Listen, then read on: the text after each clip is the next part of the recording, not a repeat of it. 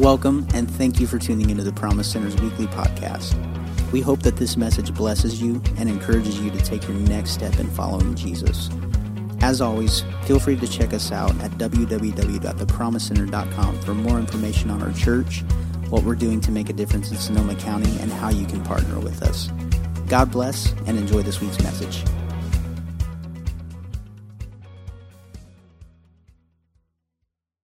Turn your attention to Luke chapter 23 and verse 39. Luke chapter 23 and verse 39. And we're going to read a portion of the story of Jesus on the cross. And uh, here's what happens a lot of times things become familiar, and when stories as important as this become familiar, they can become dangerous. We've got to we've got to inspect what we expect. We've got to look, we got to look deep because if it doesn't faze us, it won't change us. And we need to go back and see how tangible, how real, and, and how potent this passage is. And I want to show you just again just a few snippets out of just five verses out of a long story of, of Jesus for several hours on the cross. But Luke chapter 23 and 39 says this. One of the criminals who were hanged railed at him, saying, are you not the Christ? Save yourself and us. So that's the first guy. But the other rebuked him, saying, Do you not fear God since you are under the same sentence of condemnation? We indeed justly, for we are receiving the due reward of our deeds. But this man has done nothing wrong. He said, Jesus, remember me when you come into your kingdom. And he said to him, Truly I say to you, today you will be with me in paradise. I want you to see this that two men, because of the decisions of their life, a lot of bad decisions, end up with capital punishment on a hill. It's a life sentence, it's death by cross. And there they are hanging. The breath that's in their lungs is being taken out of them because of the decisions that they have made. Unbeknownst to them, they would be hanging next to Jesus. Unbeknownst to them, their worst day would be a setup for their best day ever. And here's what's amazing is the two had totally diametrically different responses to Jesus. Can you imagine that? Seeing the same thing? Can you imagine that? Like both being there, witnessing the exact same thing and responding completely different. One says, if you're the Christ, save me, save yourself. Let's get out, let's get out of Dodge. Do something really cool, Jesus. And the other said, hey, we deserve this. Like this is this is what we get. We were wrong. Jesus, will you remember me when you come into your kingdom? And Jesus says, Hey, look, I know it's the last moments of your life, but here's the kingdom. I'm opening it up to you. And he, he slides in. I love the grace and goodness, the reckless love of God. He slides into the kingdom of God. Amen. It's like it's like you're at a table and someone someone you know you've ordered and, and the bill comes and and and you get the short arm. You ever had the short arm before? I've been with people who've had the short arm. They go for it. They don't quite get it. They can't quite pay. I'll take it. Jesus is like, I'll take the bill right into the kingdom. I'm so thankful for the reckless love of God. Heavenly Father, we open our hearts today to you.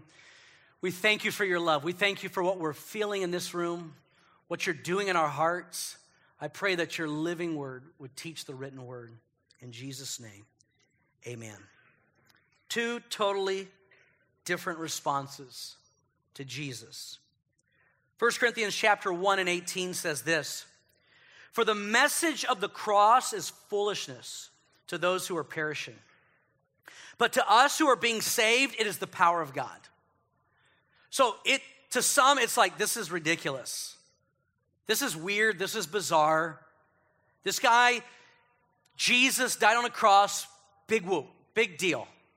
But even the idea that today, like we celebrate the cross, that a cross like is on our screen, that like we see crosses on steeples and we see crosses around people's necks, and like the cross is the symbol of Christianity, if you will. It's not like, hey, that's a good logo, let's do that. When you really realize, like, like it would be the equivalent of like the guillotine Or be the equivalent of like some kind of capital punishment, like like uh, death, death by poison, or death, death by death by shooting. Everyone, we're going to just shoot, and we're going to put guns on on the wall and say, uh, "This this is the symbol of our faith." This was the capital punishment that Rome used. This is what was used to strike fear in those who were under Roman oppression. And yet, now, today, because of what Jesus did, he took the very strongest symbol of fear and turn it into a symbol of faith and hope. That's what Jesus does. Jesus is bad to the bone. So for some people, it's like, this is foolish. But for some of us, we go, this is where it all changed. This is where my story changed. My life is not what's happened to me. My life is what has happened for me and what Jesus did 2,000 years ago. So humanity brought its worst and its best to the cross. And there's this moment where, where it's like the offering to heaven. We see people, three, spanning between heaven and earth. And we see this really crazy picture the Messiah, the Savior, the hope of the world, and two different responses. And this is what the Bible says about the rulers of the world and even the spirit of darkness. It says in 1 Corinthians 2 and 7 No, we declared God's wisdom a mystery that has been hidden and that God destined for our glory before time began. None of the rulers of this age understood it, for if they had, they would have not crucified the Lord of glory. Can you, can you picture that? Like, they're like, uh oh, what do we just do?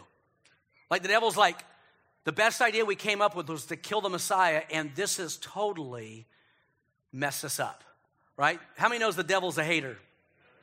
He drinks what we call haterade. Come on, somebody. And he got it wrong. He thought by crushing the Christ, he thought by breaking the Messiah. Didn't realize he was fulfilling prophecy that there'd be a suffering Savior that would come, and when his body was broken, you and I wouldn't have to be broken anymore. The cross is the symbol of hope. Even the devil's like, big mistake. The cross is where God showed his unbridled love. It's where we saw the fury of God's hate towards sin. It's like, this is God's holiness. This is God's wrath. How much I hate sin because I hate sin because it ruins lives. It destroys people's hearts. It destroys people's futures. I hate sin, but it also demonstrates his passion of how much he loves the sinner, how much he loves people, how much he loves you and I. It is the demonstration of his passion. That's why Acts chapter 1 calls it the passion of Christ. He could have called it the Calvary of Christ. It could have called it many things, but the Bible calls it his passion. It was his passion. It was his fury fury, it was his love on display. We saw his love and passion for the sick on the cross. It's the remodel of the human heart, an antidote for every spiritual poison. It's the elevated standard by which all life now and forever is measured. It is the precision of God's masterful care to destroy sin without destroying the host of sin, humanity, you and I. It's the bullseye where Jesus destroyed the works of the devil, atoned for sin because he's a spotless lamb, became our substitute, fixed every broken relationship, healed every disease, secured life for the believer, and forgave sins, all debts paid, signed, sealed, delivered. Just turn in the paperwork. It's done. All at the cross. That's really good news. And yet, today, just like 2,000 years ago at Calvary's cross, we may have two different responses.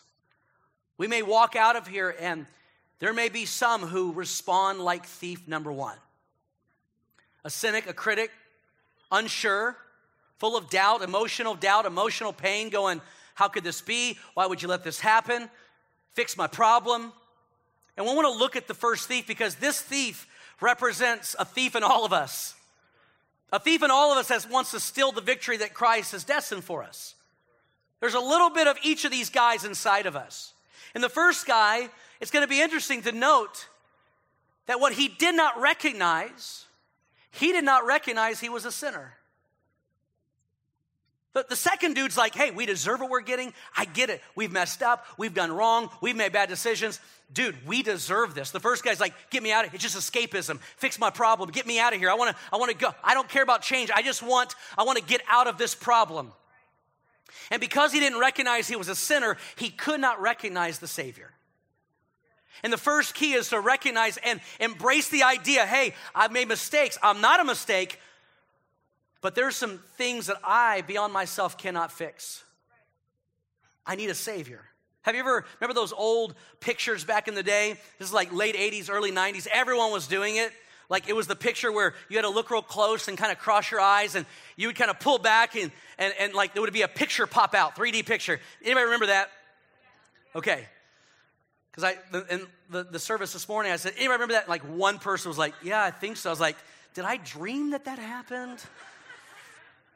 And we'd have like a group of people like looking, and one person would be like, I see it, it's a dolphin, a beautiful dolphin. And I'd be like, I wanna see it, I wanna see it. So I'm like, Lord, help me see it. I'm like, help me. Finally, I saw, I was like, yes, everybody, there's a dolphin. And you always have someone who's like, there's no dolphin. You are, you, you, you, this, this looks like an acid piece of paper. This does not look like a picture. And you're trying to figure out what has, what has the room sniffing. I'm telling you, there was a dolphin on that picture. I saw it. And when you see it, you want other people to see it. It's there. And when you see Jesus, when you see the Savior, you're like, I want everyone to see it. And, and this guy's like, he sees it. The first guy, he can't see it because he can't see his need for a Savior. He sees his need for someone to get him off the cross. That's it. And so what's amazing is the guy who sees that he deserves this punishment and deserves what he's getting ultimately doesn't get what he deserved. And the guy who doesn't see that he deserved it gets what he deserved. What a paradox there. And so this is the man's response. He says, If you are, then do this. If you are the Christ, then fix this, do this. If you are God, then do this. If you are real, then do this. If God really cares, then why doesn't He do this? This is the posture of thief number one.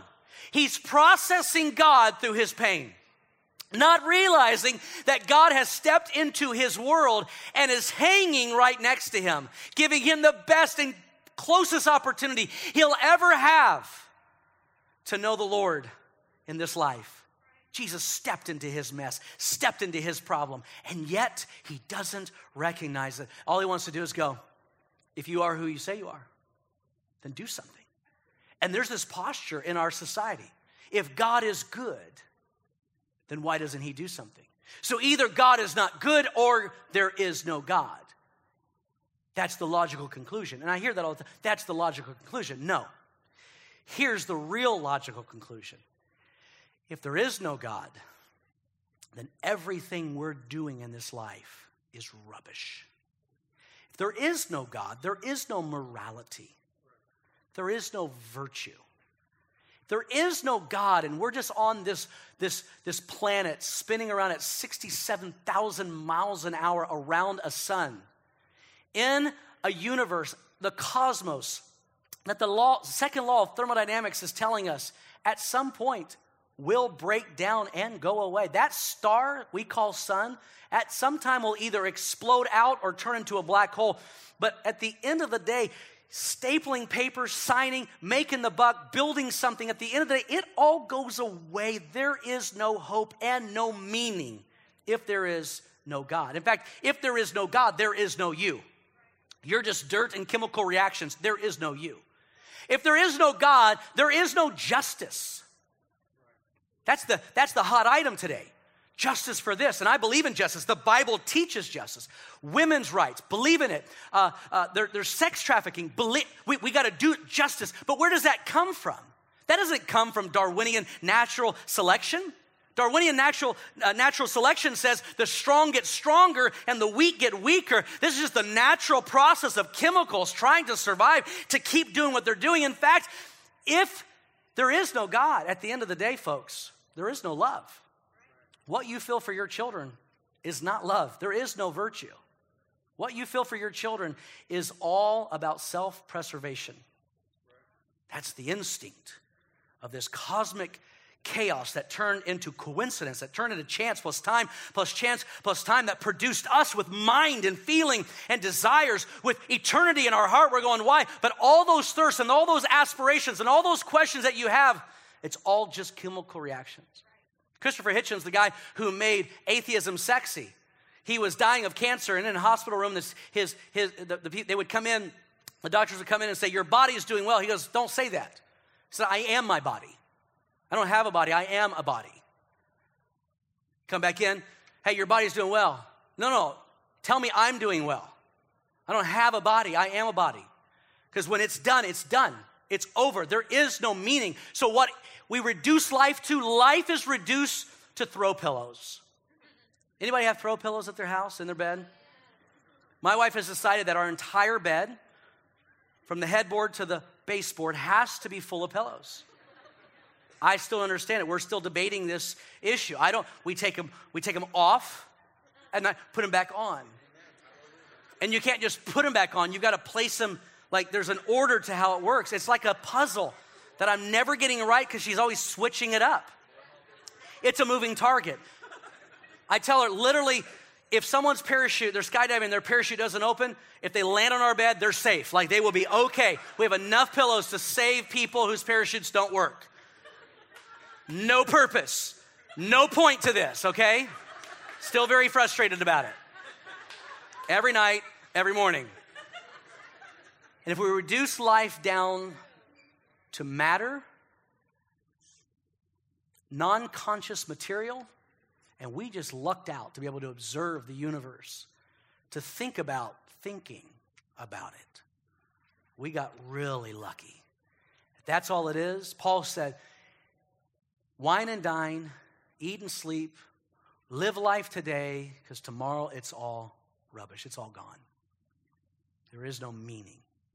So this man has reduced Jesus down to if you're real, then do something. And what he doesn't recognize is Jesus is doing what the man really needs him to do. And sometimes the best answers that God gives to your prayer is not answering what you asked. Because if he answered and got down from the cross and got these two thieves off the cross, then you and I and those thieves would die in our sins with no hope.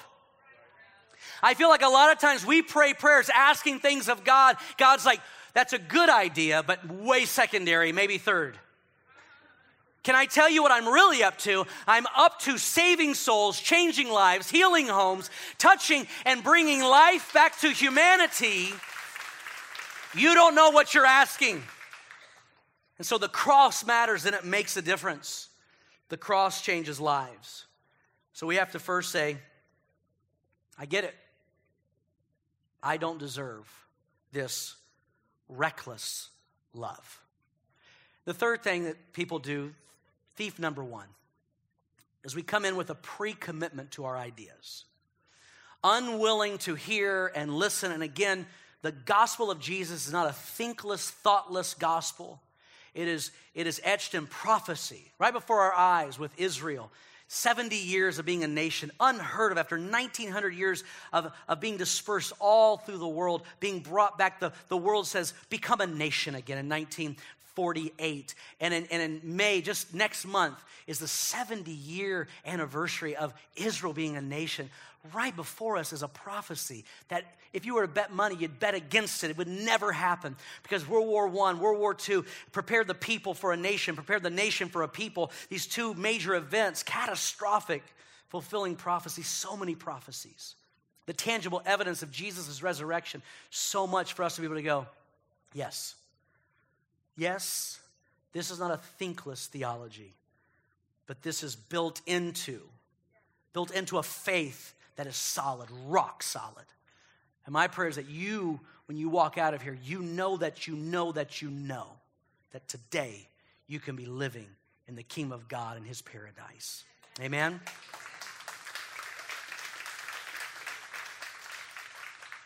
Thief number two. The question is is this fair? This is what people always bring up. The thief on the cross, the guy who gets in by the skin of his teeth, the guy doesn't deserve it. Can we all like, like, uh, we all, you know, we can all agree to that, I believe.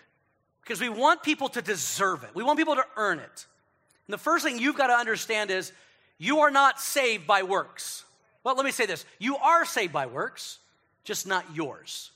You're saved by the work of Jesus Christ on the cross. So we all think like, at some point we got to do something. We, we, we've got to, we've got to, we've got to add to it. Can we add something to it to make it better? You can't. And so we go, that's not fair. But fairness only works when it's fair for you.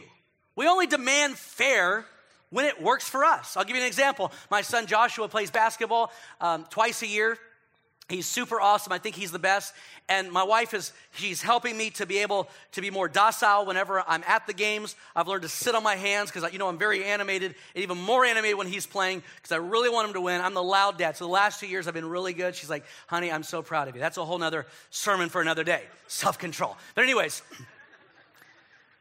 Joshua's playing. He's running up and down the court. And Josh gets fouled. And the ref doesn't call it. And I'm like, what is happening? I can't believe these refs are blind as bats. Riddle me this, Batman. Can you see what's happening right now? Come on, ref. And then Josh will be playing and he'll foul someone and the ref doesn't call it. And I'll be like, thank you, Lord. You're so good. You're so faithful. You know what I mean? Like, like it's really good when it works for us. We want mercy when it's good for us, right? We want justice when it works for us. But the gospel is so messy because I'm sure there was somebody at the bottom of the cross looking at that thief going, this guy's getting exactly what he deserves. Exact. He stole from me. He took some money from me. He took my little wax figure from me. He took my little whatever. Flintstone car from me, I don't know, stole something. Somebody is celebrating the justice that's, happening. And Jesus turns and says, Today you'll be with me in paradise. And I'm sure they'd be like, What just happened here? That's not fair. Because grace is not fair. It's sloppy and it's messy and it reaches into your mess and it gives you what you don't deserve. Not at one moment have we deserved this this unbridled love that God has given us through Jesus Christ. Not at one moment will you walk into this church and say, God, it earned it, deserve it. I've worked hard enough. I've been faithful enough. Not at one point will we go to heaven and be around the throne and everyone's going to turn to you or turn to me and go, great job. So proud of you. If you hadn't worked hard, you wouldn't have got here. All of eternity, we will be looking at the Lamb saying, glory and honor and praise to the Lamb who was worthy to open the book of life. Because the 24 elders dressed in white these are the best of the best. These are the courageous. These are the these are the most holy men. They couldn't open the book. It was like the sword in the stone. Can't get it. And the lamb comes out of the throne. Book of revelation. He opens the book and the 24 elders fall and say holy and worthy. This is not something you get because you earn it or deserve it. It's reckless love, it's sloppy love. And he comes, and he says, I'll step into your mess. In the worst day of your life, I'll step into your mess, and you just turn and look, and I'll be there waiting for you. We've all had some hard days. We've all had some broken moments. We've all had those times we felt alone and life has served us a bad dish, but we turn and there He is with us in our mess. And so our tendency to run is, our, is called sin. Running from God, running from God. His entire life, he ran, ran, ran. But God's goodness and kindness and tendency to chase us is His grace. Our tendency to run is sin, and his tendency to chase us is his love and his grace. the age of 15, school, Dulles High School, Sugar Land, Texas, they had what is called the Sadie Hawkins dance. This is where the girl invites the guy, asks the guy to go to the dance. And so I caught wind of a very sweet girl, pretty girl, good moral Christian girl, like just upstanding. Like if I was to pick someone to ask, I would have picked her. Her name's Megan. I heard she was gonna pick me. She was gonna come and ask me. And it became the weirdest thing. As soon as I heard that, a person that I knew, like every time I saw her, I started to avoid her. She'd be walking down the hallway, and I'd be like, down, down, down, down, down, down, down, down, down, down, down. Like seriously, like da-na-na, da-na-na. I mean, literally, I'm like, what is wrong with me? And like the the the da- I heard this like like 10 days before the dance. Like for so an entire week, I'm like avoiding her. I'm like sitting outside during lunch, and I'm like, what? Like, why am I so weird? So finally, like Thursday, like a day or two before the dance, I get like a, a, deal in the mail, like some flowers, and like, please go with me to Sadie Hawkins. Call me. This is before texting and even beepers, I think, and, and Facebook and all that stuff. And she's like, please just, just will you call me and, and let me know if you want to go to Sadie Hawkins? And guess what I did? I did nothing. I didn't call her. So finally, Friday morning, the dance is that night. Friday morning, she finally like like finds me, pins me down. She's like, "Do you want to go or not?" I, I guess you don't want to go. And I was like, "No, I do want to go." She's like, "What's wrong with you, man?" Not really. so we went to the dance.